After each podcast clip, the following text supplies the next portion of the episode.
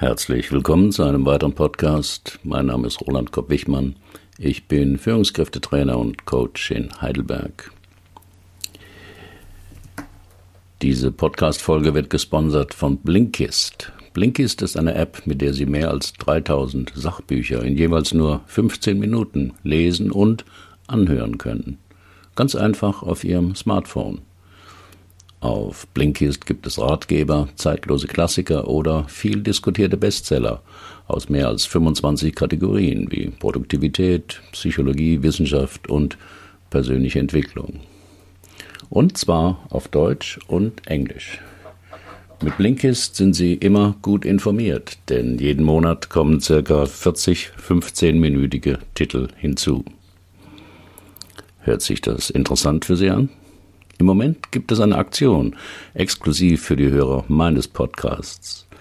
Auf blinkist.de-roland erhalten Sie 25% auf das Jahresabo Blinkist Premium.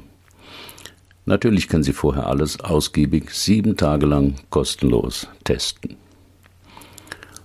Probieren Sie es einfach mal aus.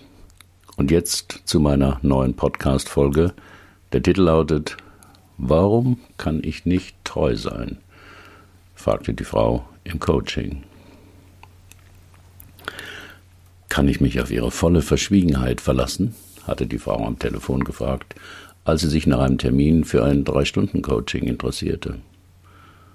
Natürlich, antwortete ich. Ich schicke Ihnen eine Doodle-Liste, da können Sie sich einen passenden Termin aussuchen. Nein, keine Mail, zu gefährlich. Wir machen den Termin gleich jetzt fest. Kann ich bar bezahlen? Vier Wochen später klingelte die Frau an der Tür. Unter ihrem großen Hut war nur die dunkle Sonnenbrille zu sehen, weil sie den Kragen hochgeschlagen hatte.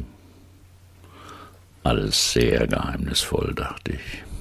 Entweder die Frau liebte dramatische Auftritte oder sie hatte wirklich etwas zu verbergen. Als ich ihr anbot, unser Coaching auf ihr Smartphone aufzunehmen, lehnte sie sofort ab. Nein, keine Aufnahme. Niemand darf erfahren, was wir hier besprechen. Sie machen es ja ganz schön spannend, sagte ich, als wir die erste Stunde auf dem Philosophenweg unterwegs waren. Diesen Spaziergang mache ich mit all meinen Coaching-Klienten. Zum einen spricht es sich zu Anfang leichter, wenn man sich nicht gleich gegenüber sitzt. Außerdem haben die meisten meiner Klienten eine längere Anreise aus Deutschland, Österreich oder der Schweiz hinter sich. Da tut etwas Bewegung gut. Und das Gehen lockert auch die Gedanken, ist mein Eindruck. Ich bin 39 Jahre alt, verheiratet seit zehn Jahren. Wir haben zwei Kinder von drei und sieben Jahren.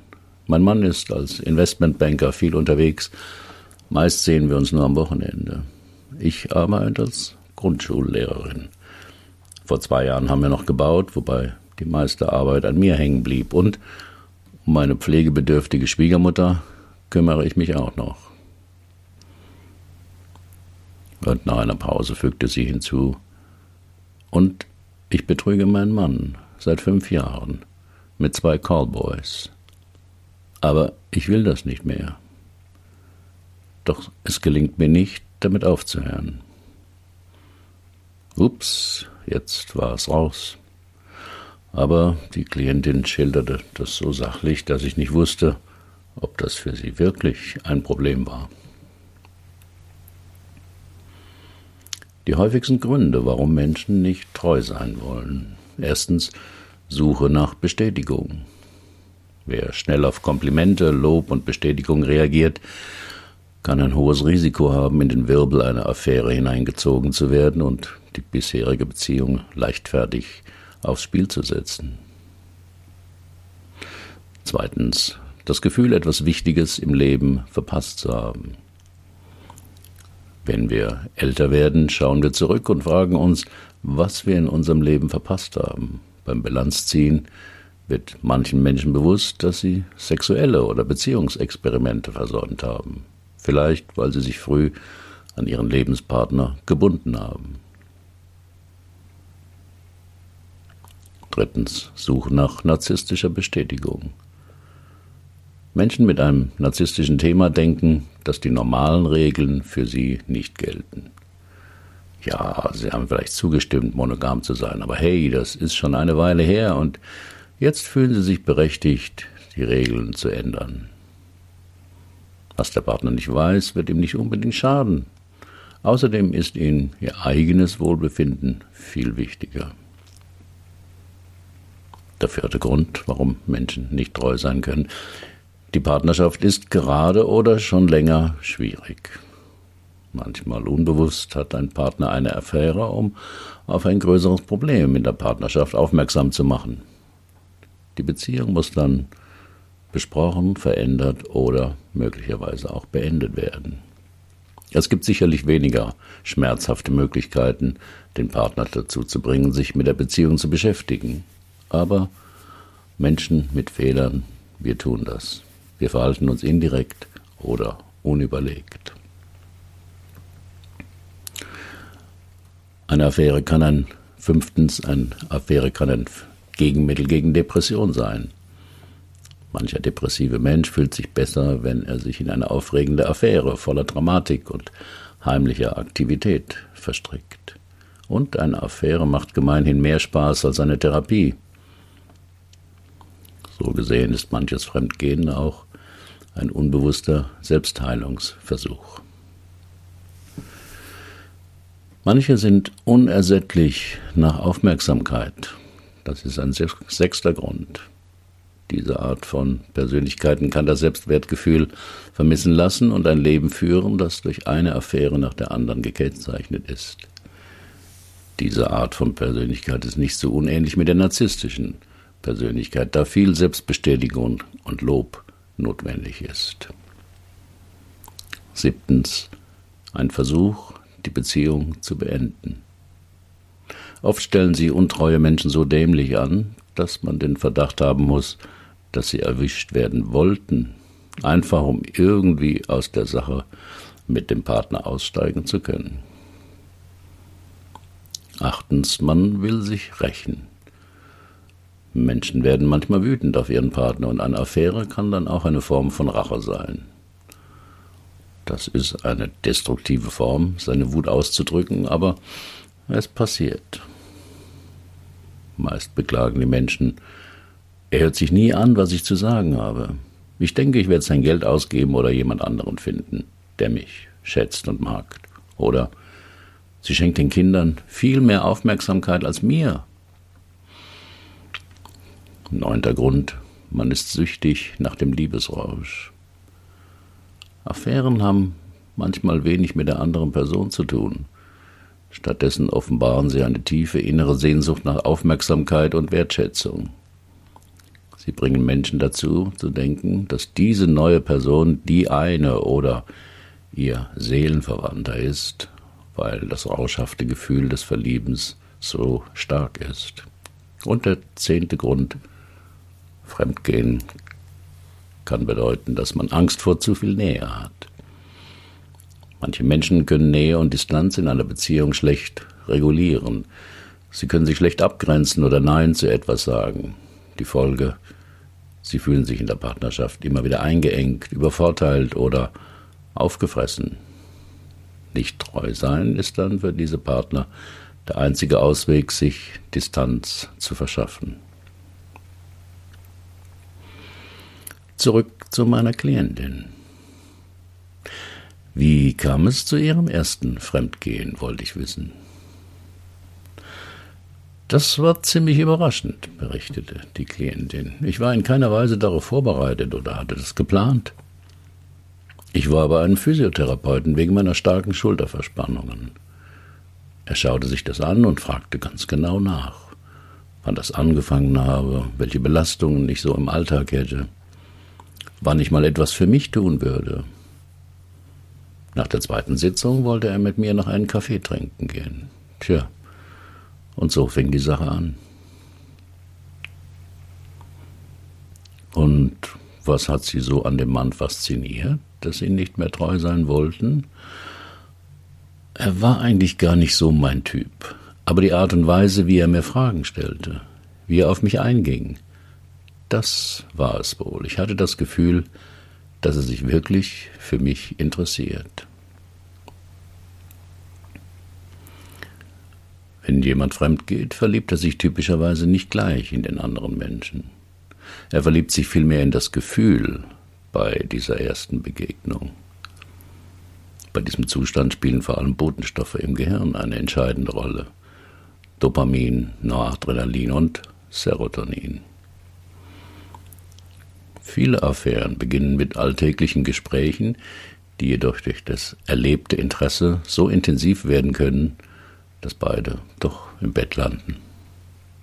Es ist vor allem dieser Hunger nach Aufmerksamkeit, Nähe und Beziehung, warum treu sein manchen Menschen schwerfällt. Wie innere Antreiber unser Liebesleben beeinflussen. T.B. Kahler entwickelte 1974 auf Basis der Transaktionsanalyse das Modell der inneren Antreiber. Antreiber sind Verhaltensweisen, die Menschen vor allem in für sie schwierigen Situationen unbewusst verfolgen, weil sie sich in ihrer bisherigen Lebensgeschichte als hilfreich oder sinnvoll erleben, äh, erwiesen haben. Sie sind meist unbewusst, nicht sichtbar und werden in frühen, prägenden Interaktionsprozessen erworben und mit spezifischen Verhaltensweisen verbunden. Als Kinder lernen wir früh, welche Aktions- und Reaktionsmuster unsere Eltern nutzen. Hieraus entwickeln Kinder eine Vorstellung davon, wie Zusammenleben von Menschen funktioniert und welche Rolle sie selbst einnehmen müssen. So entwickeln wir bereits als Kinder Werte und Verhaltensmuster und optimieren diese im Lauf des Lebens. Es gibt fünf Antreiber. Erstens, sei perfekt. Dieser Antreiber fordert Perfektionismus und Vollkommenheit von einem selbst und von anderen. Es ist ein Aufruf zu Überexaktheit und gleichzeitig eine Warnung vor zu viel Toleranz. Innere Überzeugungen sind, ich muss immer noch besser werden und ich bin noch nicht gut genug. Der zweite Antreiber heißt, beeil dich. Hier steht man unter dem Druck, immer alles rasch und schnell erledigen zu müssen. Dauerndes Multitasking ist die innere Forderung. Die Überzeugungen sind, ich werde nie fertig damit oder ich darf keine Zeit vergeuden. Drittens, streng dich an. Für diesen Antreiber zählen nur Leistung und Fleiß, nicht das Resultat, nur die Leistung zählt. Man hat Angst, sich gehen zu lassen und zu genießen. Innere Überzeugungen dabei sind, ich muss mich noch mehr bemühen oder ich muss es schaffen, mich zusammenreißen. Der vierte Antreiber, mach's allen recht. Hier zählen die anderen immer mehr als man selbst. Bloß kein Streit ist die Devise. Man will friedlich und freundlich zu allen sein. Eigene Bedürfnisse werden nicht wahr oder ernst genommen. Zu egoistisch. Bei anderen ist man eine Weile beliebt, wird aber oft ausgenutzt und wenig respektiert. Und der fünfte Antreiber sei stark. Diesen Antreiber hat fast jeder Junge, jeder Mann viele Male in seinem Leben gehört und vorgelebt bekommen. Bloß kein Weichei sein ist das Motto. Man will sich keine Blöße geben, keine Gefühle zulassen. Überzeugungen sind, ich darf keine Schwäche zeigen oder ich darf keine Hilfe annehmen. Die Antreiber beeinflussen unbewusst unsere täglichen Entscheidungen und in der Summe den Verlauf unseres Lebens. Sie sind für die Qualität unseres Handelns entscheidend und bestimmen, wer auf dem Regiestuhl unseres inneren Teams sitzt. Lesen Sie hierzu einen Blogbeitrag, der verlinkt ist in meinem Blog. Sie werden so häufig eingesetzt und dadurch, dass das angestrebte Ziel damit fast immer erreicht wird, verstärken sie sich und werden mit der Zeit zu einer automatischen, reflexhaften Reaktion auf bestimmte Situationen. Auf meinem Blog gibt es einen Link, wo Sie sich einen Antreiber Selbsttest herunterladen können. Zurück zu meiner Klientin. Sie sagten, was Sie an dem Mann, mit dem Sie das erste Mal fremd gingen, so fasziniert hätte, war, dass er sich wirklich für Sie interessierte, nahm ich den Gesprächsfaden wieder auf. Ja, sonst bin ich ja diejenige, die für die Bedürfnisse der anderen zuständig ist, seufzte sie. Ja, Sie managen alles. Beruf, Familie, Hausbau, Schwiegermutter. Wie schaffen Sie das? Ich bin das gewöhnt. Ich kenne es nicht anders. Ich bin auf einem Bauernhof groß geworden und statt des erhofften Stammhalters kam ich auf die Welt. Danach noch zwei Schwestern. Als Älteste musste ich auf dem Trecker mitfahren, die Kühe mitversorgen, Kartoffeln rausholen. Erst jetzt fiel mir auf, wie müde und angestrengt die Klientin aussah. Das heißt, Nein sagen haben sie nie gelernt, vermutete ich. Auf einem Bauernhof kann man selten Nein sagen, auch meine Eltern nicht. Zu den Kühen, die gemolken werden müssen, zum Weizen, der geerntet werden muss. Die Bedingungen werden einem diktiert. Nein sagen ist da nicht. So wie meine Klientin lernen Menschen mit einem Mach's allen Recht Antreiber sehr früh Verantwortung zu übernehmen, können sich für eine Sache regelrecht aufopfern. Sie sind verbindlich, bescheiden, sehr loyal und, auf den ersten Blick, selbstlos. Gleichzeitig erwarten sie aber von anderen, dass diese auch Rücksicht nehmen, ohne dass sie ihre eigenen Bedürfnisse und Wünsche klar und deutlich aussprechen müssten. Die anderen können und wollen aber keine Gedanken lesen und denken, der andere kann ja sagen, was ihm gefällt und was nicht. Hinter diesem Antreiber steckt oft der starke Wunsch, von möglichst allen geliebt zu werden. Fremdgehen als Lösung für einen inneren Konflikt? In einem früheren Blogbeitrag erklärte ich, warum Verhaltensweisen, die uns an uns stören und die wir nicht abstellen können, oft nicht das Problem sind, sondern Teil einer Lösung. Das sogenannte schlechte Verhalten ermöglicht uns etwas, was wir uns freiwillig nicht zugestehen können.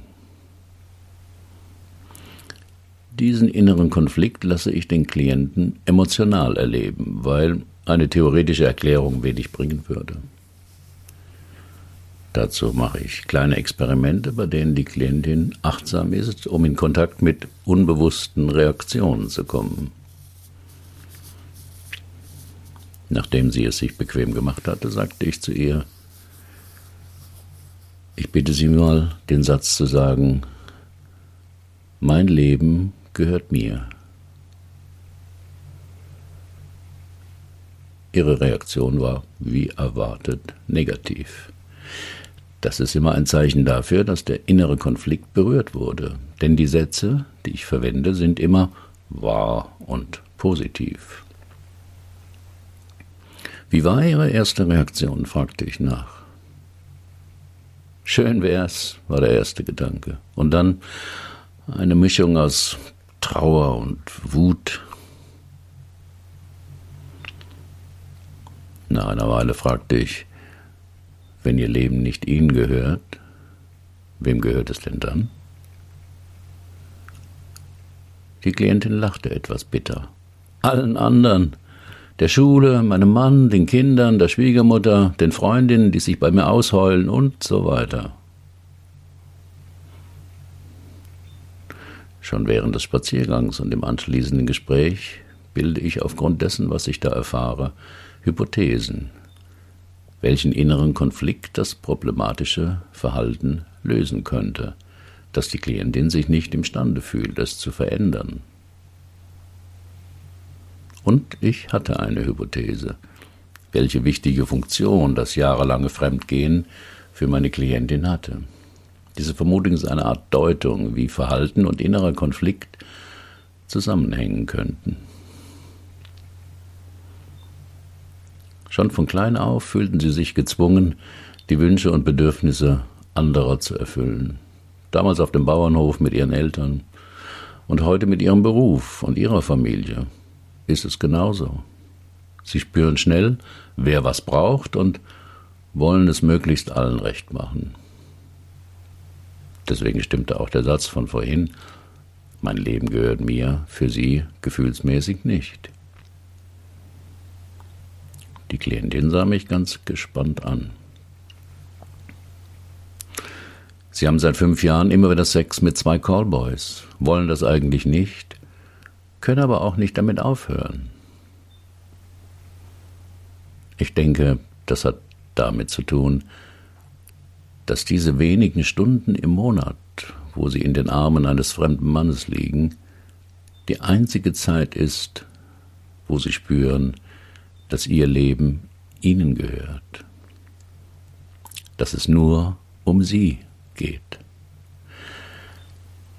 Denn da machen sie es niemandem recht.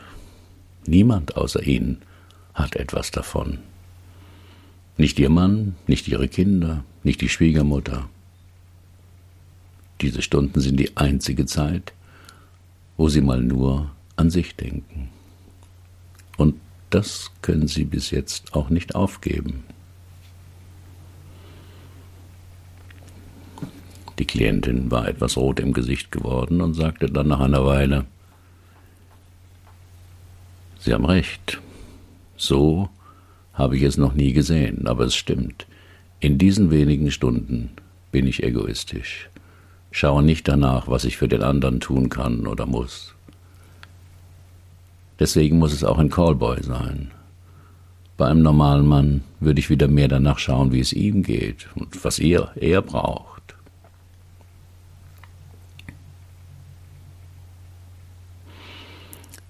Wer Rabattmarken sammelt, will sie auch mal einlösen. Aus der Transaktionsanalyse ist der Begriff der psychologischen Rabattmarken bekannt. Ältere Hörer erinnern sich noch, dass es beim Kaufmann für bestimmte Produkte früher Rabattmarken gab. Die klebte man in ein kleines Büchlein.